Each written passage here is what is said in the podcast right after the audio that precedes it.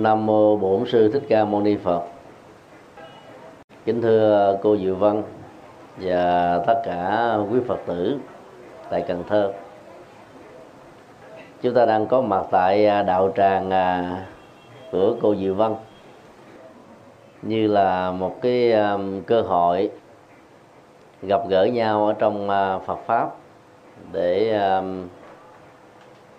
hỗ trợ cho nhau trên con đường tu học gọi là đạo tràng là bởi vì um, ở chỗ này đó ngoài cái à, hoạt động uh, nghiệp vụ của nó như là một khách sạn nó còn là cái nơi uh, hội tụ các vị uh, pháp hữu những người đến với Phật pháp để tìm kiếm những giá trị tâm linh. Và do đó đó những hoạt động mang tính cách là hướng về à, đời sống nội tại tìm kiếm những giá trị an vui cho mình và cho người đó đều được gọi là đạo tràng.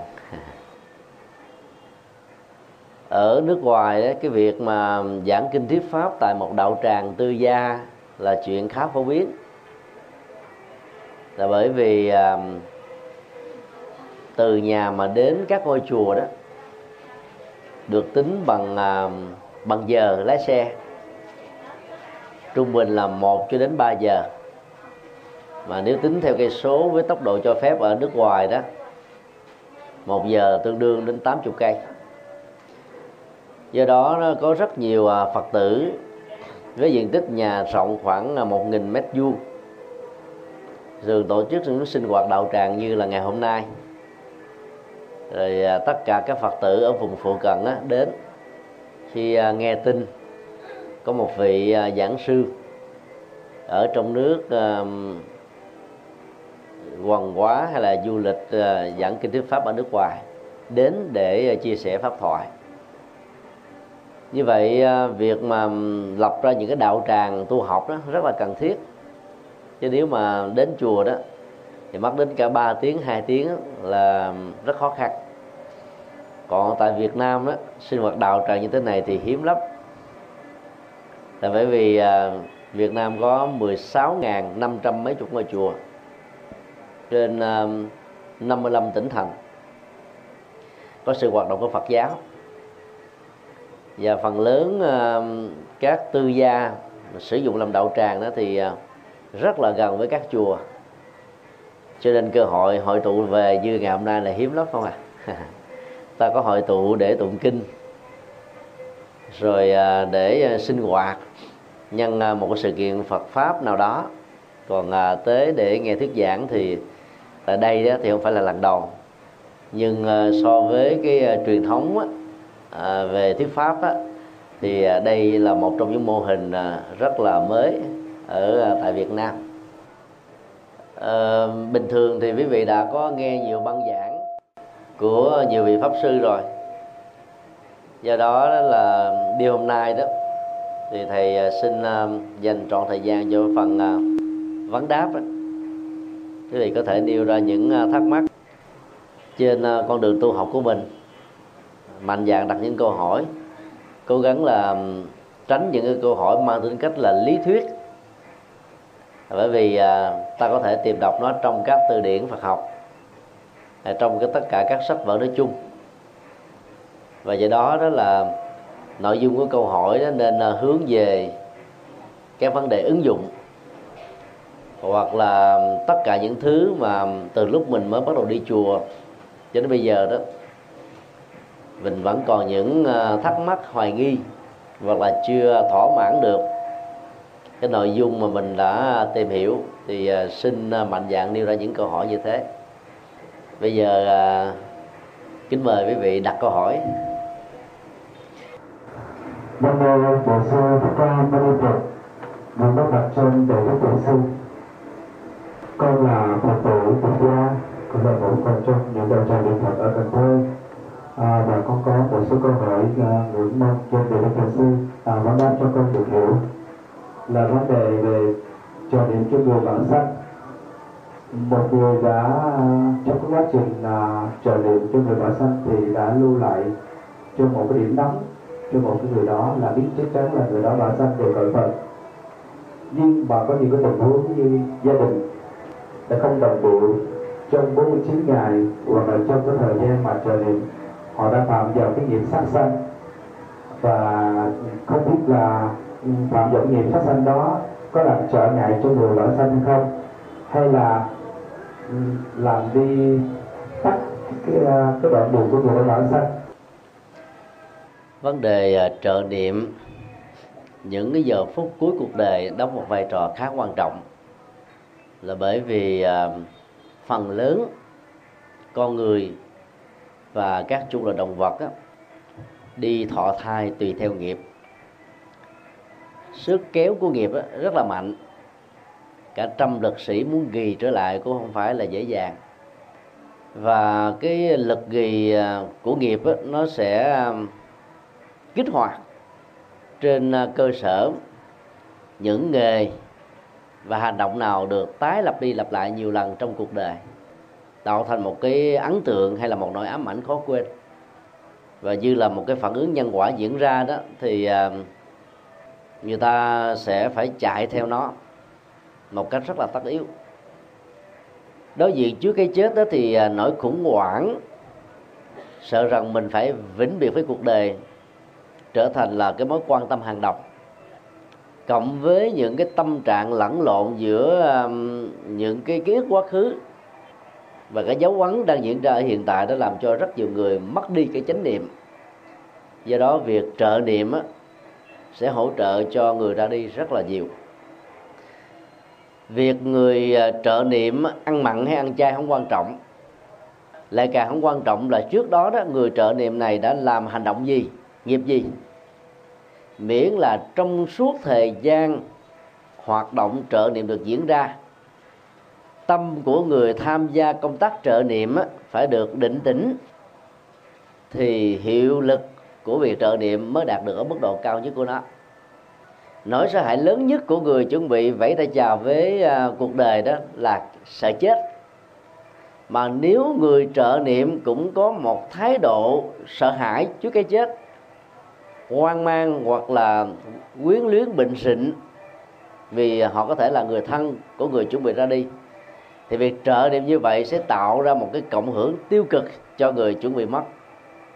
Cho nên à, các chuẩn bị tâm lý và tâm linh cần thiết đối với những người làm công tác trợ niệm là hiểu rõ được bản sắn bản chất của sống và chết đó, là một hiện tượng tự nhiên thôi.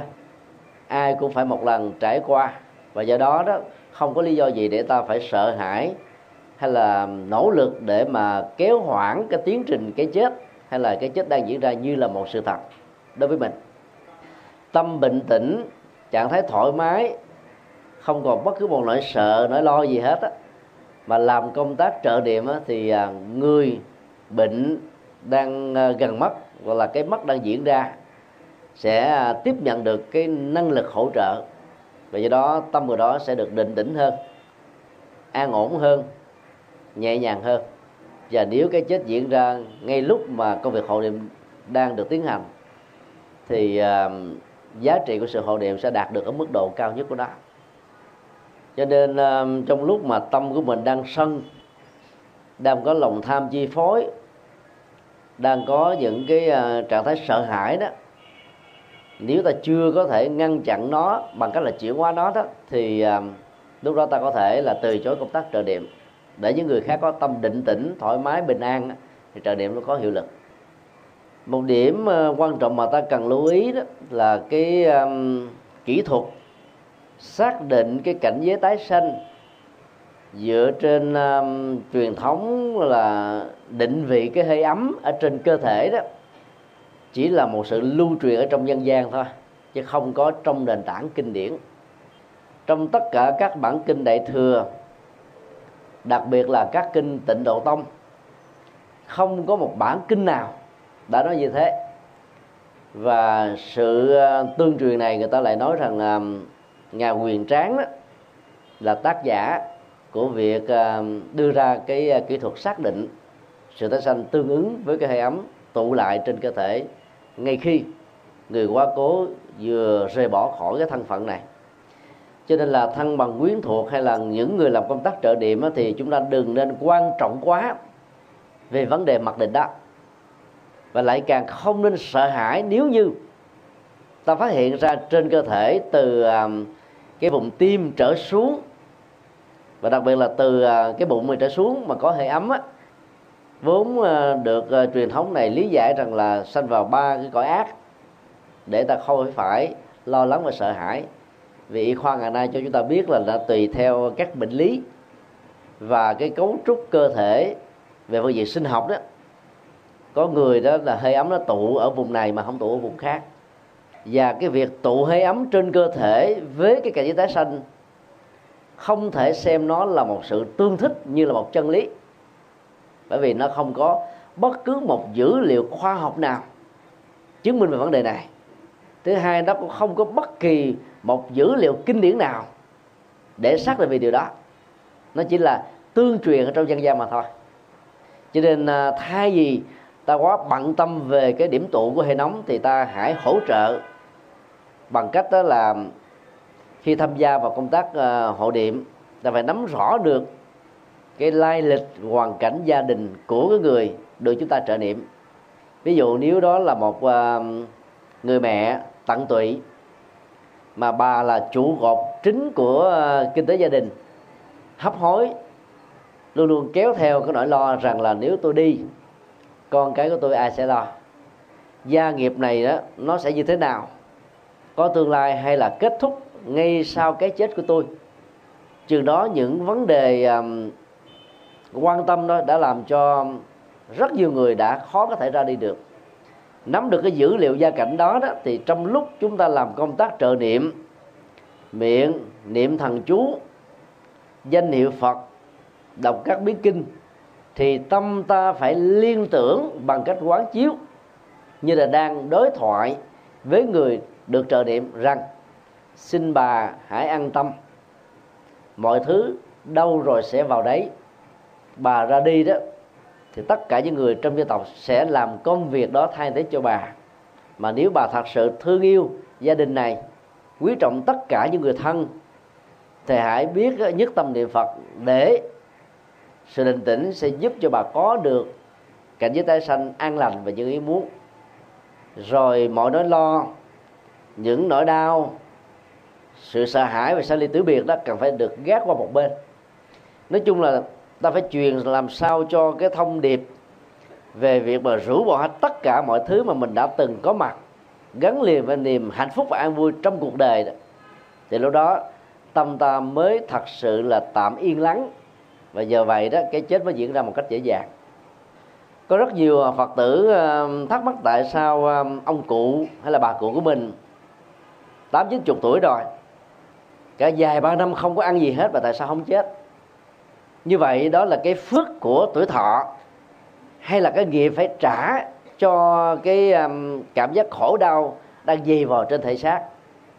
Trong tình huống đó ta khó có thể xác định nó thuộc về dạng nào.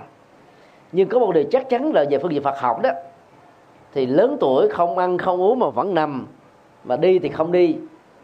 Khỏe lại thì cũng không khỏe lại thì ta biết là cái yếu tố của sự nuối tiếc về sự sống đó đang đóng một vai trò khá mạnh và nó tạo ra một cái kháng thể để tăng cường cái cái sự tồn tại. Thêm năm tháng này giờ, như là một sự thỏa mãn cái bản chất của đời sống mà phần lớn chúng ta đang bám víu vào. Cho nên ờ, phải làm sao ờ, nhắc nhở, khích lệ và muốn cho hiệu quả của việc nhắc nhở này đạt được mức độ cao nhất thì ờ, người thân có quan hệ gần gũi nhất, gắn bó nhất với cái người được hộ niệm á, cần phải nói một cách khéo léo. Tại vì không phải lời khuyên nào hỗ trợ gì cũng được cái người đang chuẩn bị ra đi tiếp nhận đó. Nếu không có duyên với nhau ta cũng không tiếp nhận được đâu. Cho nên người thương nhất, ví dụ như là người con, hay người chồng, hay là người vợ, sẽ phải nói để cho người chuẩn bị ra đi đó cả cảm giác được an tâm. Và chỉ khi nào trạng thái an tâm có mặt đó thì việc ra đi mới được rút ngắn lại. Và do đó đó là tất cả những người làm công tác hộ niệm, bao gồm luôn à, các nhà sư, các sư cô, chu lo về vấn đề cầu siêu đó, cũng phải à, nhắm đến cái mục đích là làm sao giúp cho người đang nằm bệnh hấp hối, phải rũ bỏ hết tất cả mọi thứ. Muốn làm được việc đó một cách dễ dàng thì à, cái việc mà quán chiếu về cái bản chất tạm bợ của cơ thể này. Và mấy mươi năm có mặt của nó trên cuộc đời này chỉ là một vai trò chức năng thôi. Chức năng thì không có nó thì có cái khác thế vào. Và do vậy đó, người bệnh sẽ bắt đầu tách ly khỏi cái việc chấp trước vào cơ thể là mình. Hoặc là mình bị đánh đồng với cái cơ thể đó. Thì lúc đó ta mới có thể thoát ra khỏi cơ thể này một cách dễ dàng. Còn không, cái tâm thức đó sẽ bám vào trong cơ thể, kéo dài thêm mạng sống với nhiều cái khổ thọ đang diễn ra. Và sau khi chết đó lại tiếp tục lẳng quẩn ngay cái khu vực cái chết để tiếp tục nhìn thấy cơ thể và không muốn vẫy tay chào với nó. Cho nên um, công tác hộ niệm phải làm sao hỗ trợ tâm lý để giúp cho người thực tập vượt qua được cái cảm giác sợ hãi, được bình an, thấy rõ thân thể này không phải là tôi tôi không bị lệ thuộc vào thân thể này thì giá trị của sự ờ, trợ niệm mới đạt được ở mức độ tương đối. Còn ờ, người đó ăn mặn là trước đó làm cái gì đó là không quan trọng lắm. Quan trọng là trong những giờ phút công tác ừ, trợ niệm thì phải hết sức là thành khẩn trang nghiêm và tránh tất cả những cái ờ, vọng động, vọng tưởng. Thì cái người tiếp nhận cái năng lực hỗ trợ đó mới có thể dễ dàng được. Và lúc đó đó, có nhiều người đã không còn nói được nữa lỗ tai không còn nghe được nữa. Và họ chỉ tiếp nhận bằng cái tần số tâm thức thôi. Mỗi một cái luồng suy nghĩ của con người, nó là một cái tần số. Và khi suy nghĩ tiếp tục diễn ra, thì cái làn phát sóng tâm thức này sẽ bắt đầu diễn ra. Và do đó đó, sự quán tưởng của người hộ niệm sẽ giúp cho tần số tâm thức đó được nối kết. Cho nên đừng sợ rằng là không nghe được, không nói được là không có giá trị của hộ niệm ngay cả trong tình huống người à, hấp hối là một người nói khác ngôn ngữ với chúng ta việc làm công tác hộ niệm không vì thế mà giảm đi quá nhiều cái tác dụng để giúp cho người đó rũ bỏ cõi đề vấn đề chỗ ta truyền cái năng lượng tâm thức đó, nó quan trọng hơn. Và trong lúc tụng sau một thời kinh đó, thì người chủ lễ có thể là một vị thầy một sư cô hay là một phật tử thuần thành nào đó, nhắc lại hết tất cả những nguyên lý vô thường, nếu người đó một phật tử, nhắc lại những gì mà người đó đã thực tập trong thời quay an, để người đó hiểu và phải thừa nhận nó như là một quy luật. Phải nhắc nhở hết tất cả mọi gia tài sự nghiệp, con cháu, tình yêu, tình cảm, tình thân, cần phải bỏ lại sau lưng. Và bây giờ chỉ cần nhất tâm hướng về phật thôi thì giá trị của sự hội niệm mới đạt được ở mức độ cao nhất của nó thì đó là cái trọng tâm à, của à, việc hộ niệm người à, chuẩn bị qua đề à, xin đi câu hỏi khác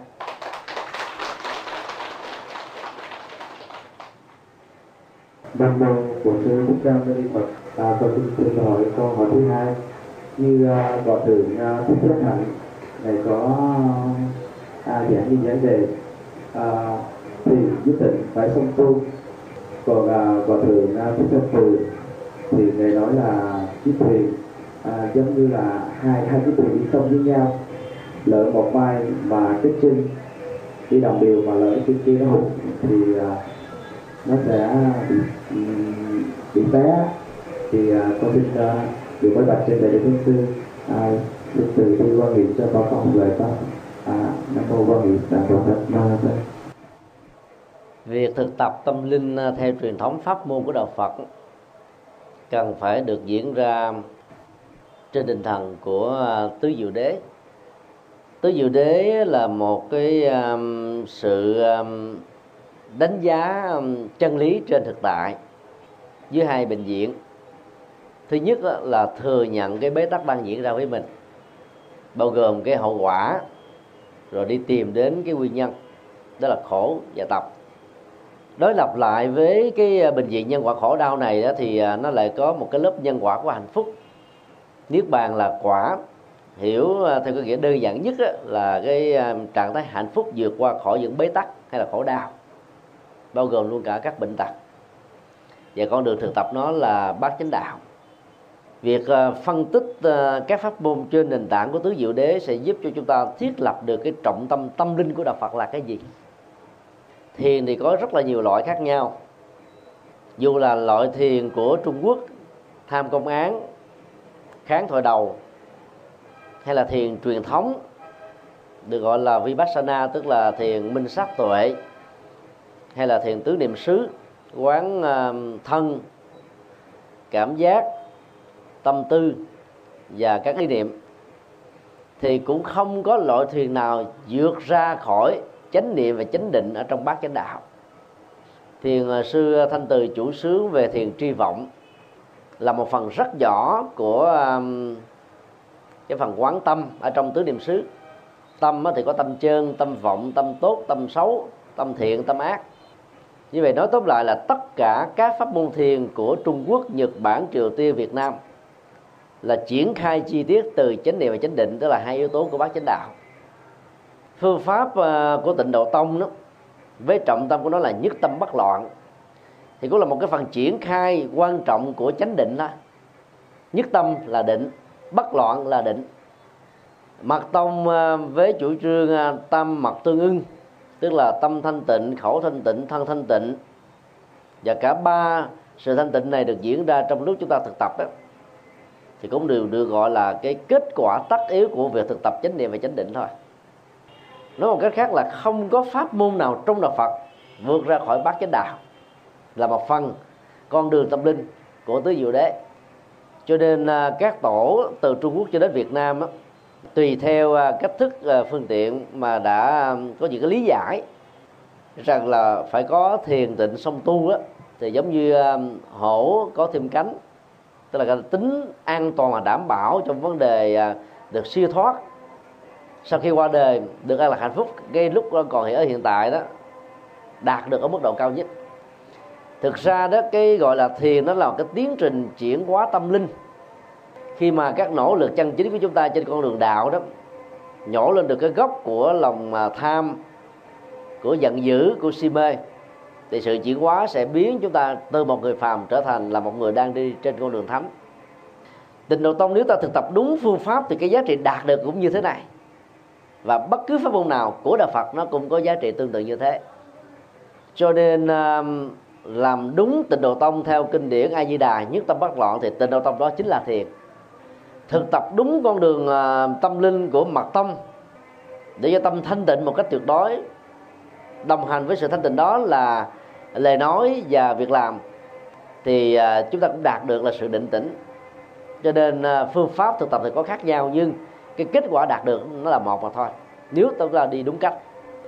Cho nên việc thực tập phối hợp giữa thiền và tịnh độ á nếu ai thích thì cứ làm không sao hết. Và đừng xem đó là sự mâu thuẫn hay là đối kháng. Dẫn đến cái tình trạng hoài nghi hoặc là quan mang thì không nên. Ví dụ như có người thì niệm nam mô di đà phật theo cái tốc độ nhanh như là lời dạy của hòa thượng à, à, tịnh không người đài loan hoặc là tụng niệm danh hiệu phật một cách rất là trì hoãn, như là truyền thống của một số vị tổ của trung quốc. Thì đó nó thuộc về cái thói quen. Người mà có tính cách quá năng động, nhanh nhẹn quá đó, mà nếu mình niệm mà nhanh như thế nữa thì nó không có tác dụng. Thì áp dụng cái phương pháp niệm chậm lại để tạo ra một cái tiến trình thăng bằng giữa cá tính, hoàn cảnh và cái phương pháp thực tập còn người có tính cách là lè phè, chậm chạp, từ từ, thông dong, thoải mái. Mà đi niệm chậm nữa thì thôi trở thành lè phè thêm. Thì chúng ta có thể à, áp dụng cái phương pháp niệm nhanh hơn chút xíu. Nói chung là tùy theo cái cách thức, thói quen, sở thích mà ta nên chọn cái phương pháp à, niệm nhanh hay niệm chậm để ta thiết lập được cái sự định tĩnh của bản thân. Do đó là tu theo bất kỳ pháp môn nào, nếu không có sự chuyển hóa tâm thức để thoát khỏi tham sân si. Các phiền não, sợ hãi, lòng ích kỷ, thái độ chấp trước, thì tu kiếp này hoặc kiếp kia cũng không có tác dụng gì.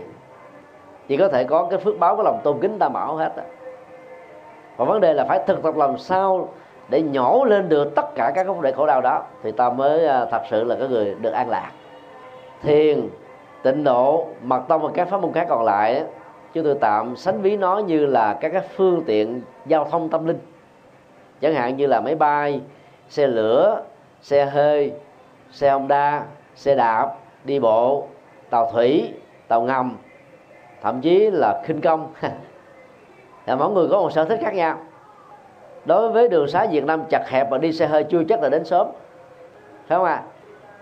còn đối với cái tình trạng mà thiếu mất sự an toàn của máy bay đó thì việc mà đi phi cơ chưa phải là sự lựa chọn à, là thông minh. Cho nên là tùy tình huống mà ta nên chọn lựa đi bằng cách nào. Ví dụ à, từ nhà quý vị đến đạo tràng à, của cô Diệu Vân chỉ có khoảng cây số, hai cây số mà đi vé bay là một sự tổn thất. Thế mà lúc đó ta đi bộ thoải mái, có sức khỏe và khỏi phải bị kẹt xe khỏi phải lo ngồi trên đây và khỏi phải lo thơm thớp là chiếc xe mình dưới có bị ăn trộm lại lấy không? Cho nên à, có người thì thích hợp với cái phương pháp niệm phật. Có người thì thích hợp với cái việc mà thực tập tâm linh quán chiếu rồi à, nhìn thấy à, các cái dấu ấn của tâm các hành động biểu hiện ra trong cái mấu chốt của hiện tại để làm chủ lấy nó vượt qua được cái uh, sự bức xúc của cảm xúc làm chủ được thói quen điều chỉnh được các hành vi.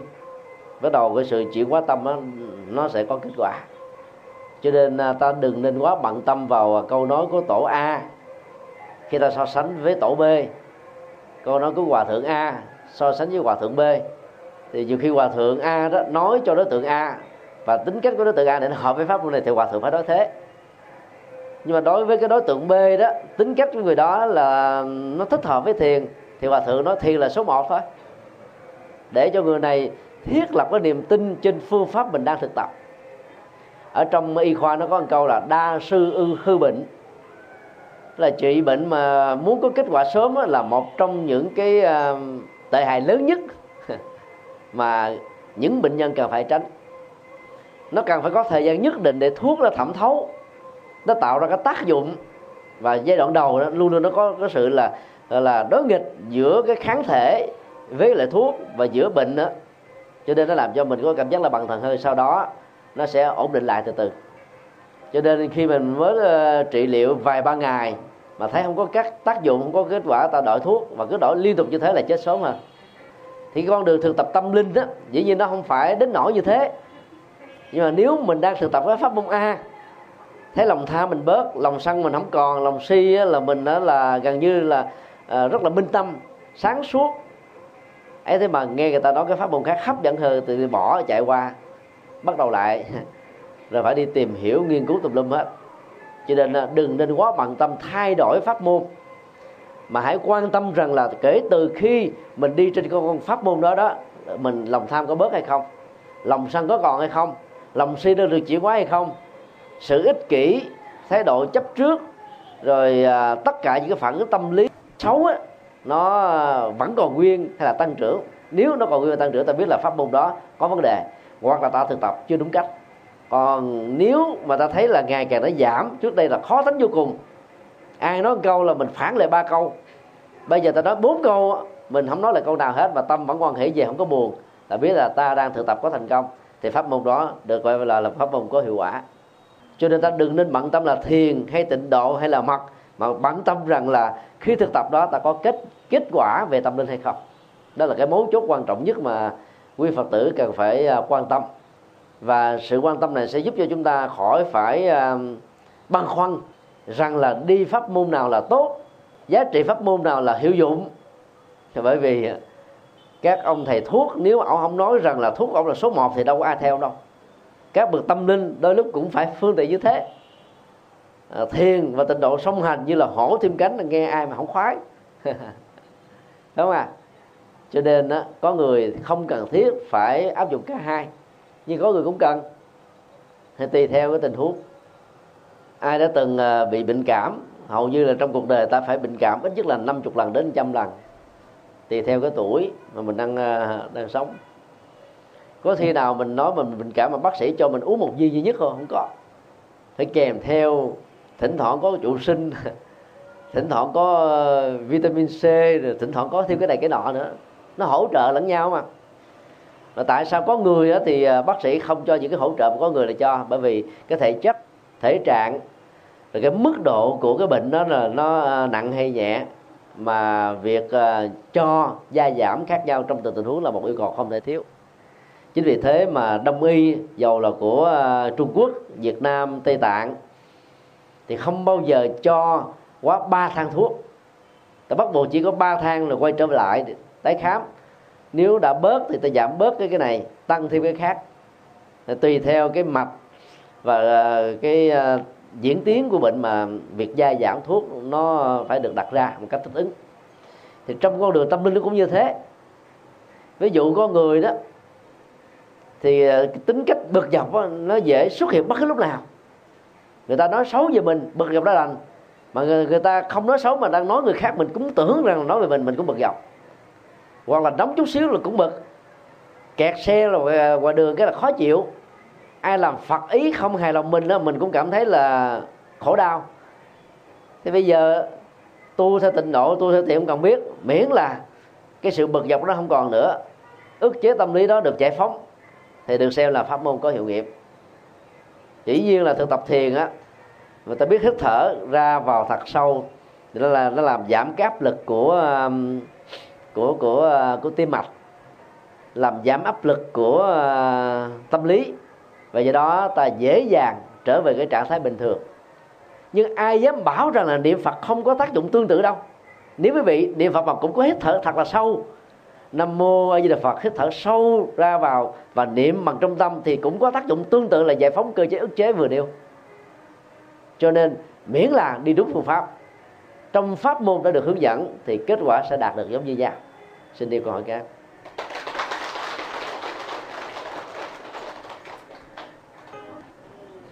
Nam mô bổn sư thích ca mâu ni phật.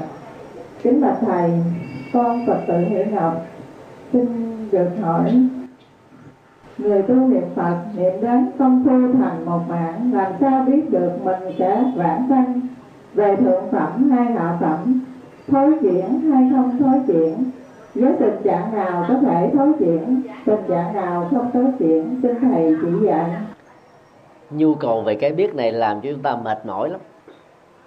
Là bởi vì nó không có những cái thước đo chuẩn xác. Và cũng không ai để mà kiểm chứng rằng là dựa trên những tiêu chí đó là mình được thượng phẩm hay là hạ phẩm. Vì có ai qua bệnh về báo lại cho mình biết đâu.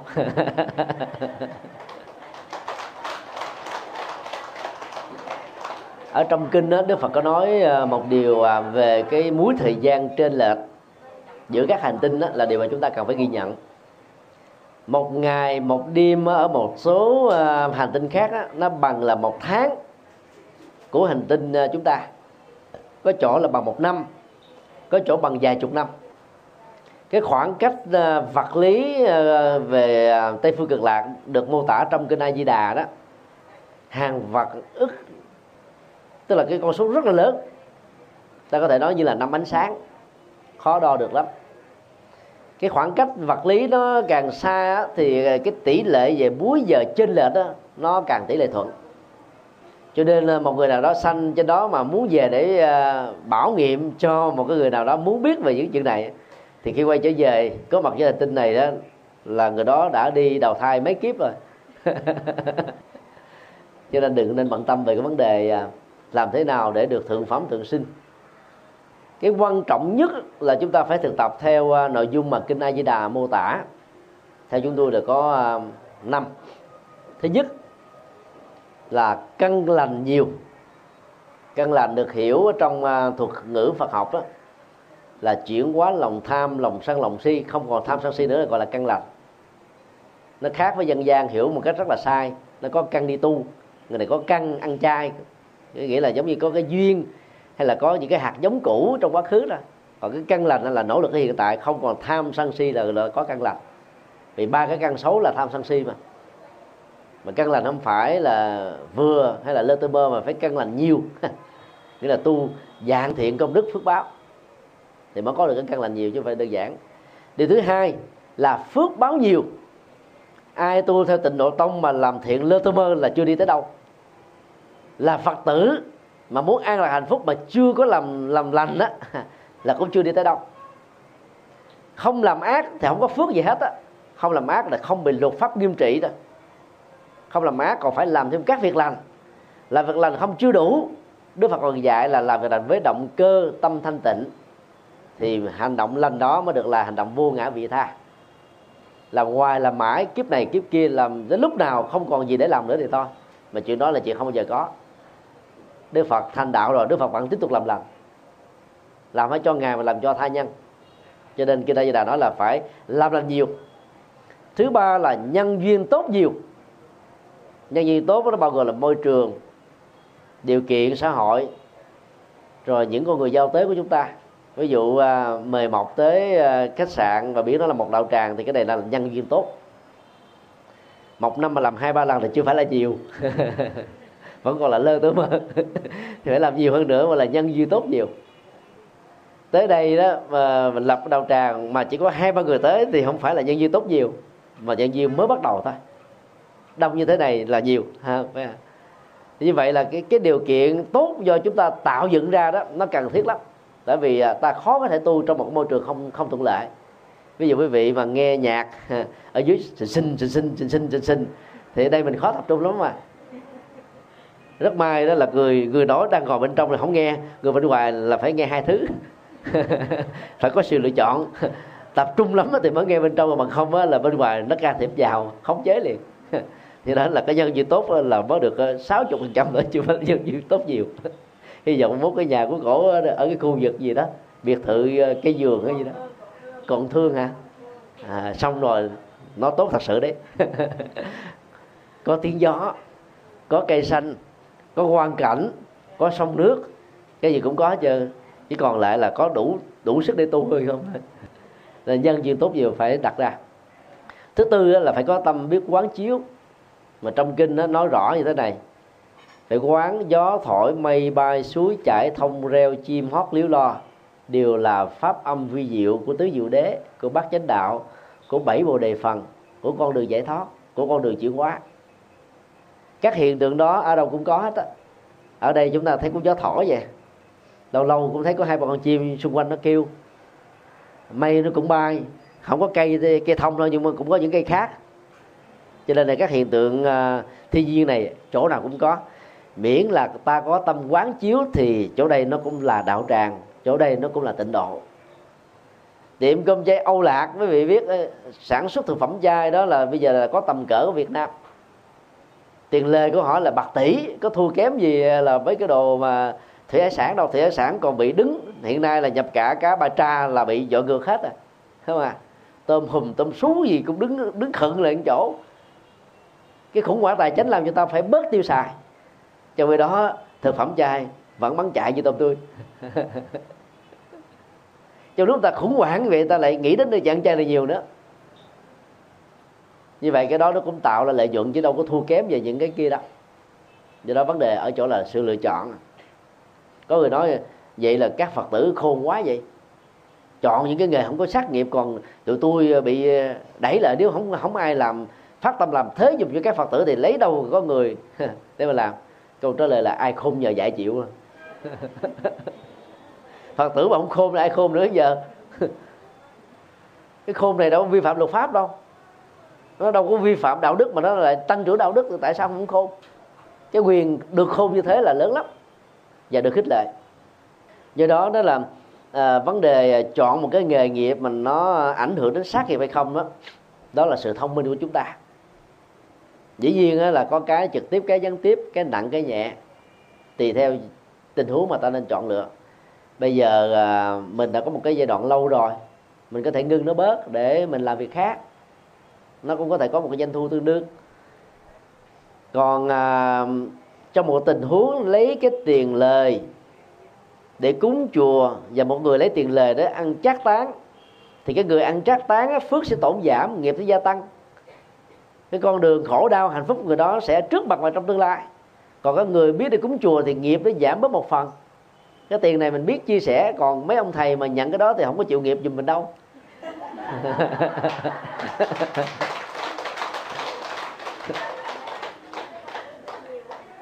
Tại vì kinh địa tạng nói rồi, nãy chúng tôi đã có à, lập nguyên văn đó. Dẫu là cha mẹ có muốn chịu thế nghiệp cho con, cũng không chịu đựng được dẫu cho các đức phật, các bồ tát, huống hồ là các ông thầy tu. Muốn chịu nghiệp thế chúng sanh chúng sanh cũng phải tự trả thôi. Không ai giải quyết thế cho ai được. Vấn đề cho đức phật dạy phương pháp để ta tháo gỡ thôi. Bác sĩ không thể lãnh bệnh dùm cho bệnh nhân. Bác sĩ chỉ chữa bệnh cho bệnh nhân thôi chứ không lãnh bệnh dùm được. Tuy nhiên, dù sao đi nữa, người đặt câu hỏi cũng đáng được khích lệ, đáng được tán dương là biết sử dụng đồng tiền đó để làm phước. còn hơn là sử dụng đồng tiền đó cho những cái hoạt động nó không phải là phước. Huống hồ là ăn ăn chơi giác tán này lại càng xấu hơn nữa. Bây giờ à, rất là khó để bỏ những cái nghề mà liên hệ đến sát nghiệp lắm. Tại vì nó tạo ra doanh thu. Rồi bây giờ có nhiều người nói bỏ cái đó rồi làm cái nghề gì? Như thể là đó là cái nghề duy nhất mình không có nghề khác. Thế giới này nó có đến vài ngàn cái nghề. Mình cố gắng tìm rồi trước sau gì cũng được thôi. Có thể là ta bị tổn thất trong vài ba tháng rồi sau đó ta khỏi phải tổn thất lâu dài. Chịu khó thời gian để khỏi phải khó chịu chịu quả. Đó là sự lựa chọn hết. Thì từ từ uh, suy nghĩ thêm rồi chúng ta sẽ chọn ra được cái um, quyết định uh, có lẽ cho chúng ta và không phải uh, trả một cái nghiệp quá nặng ở trong tương lai.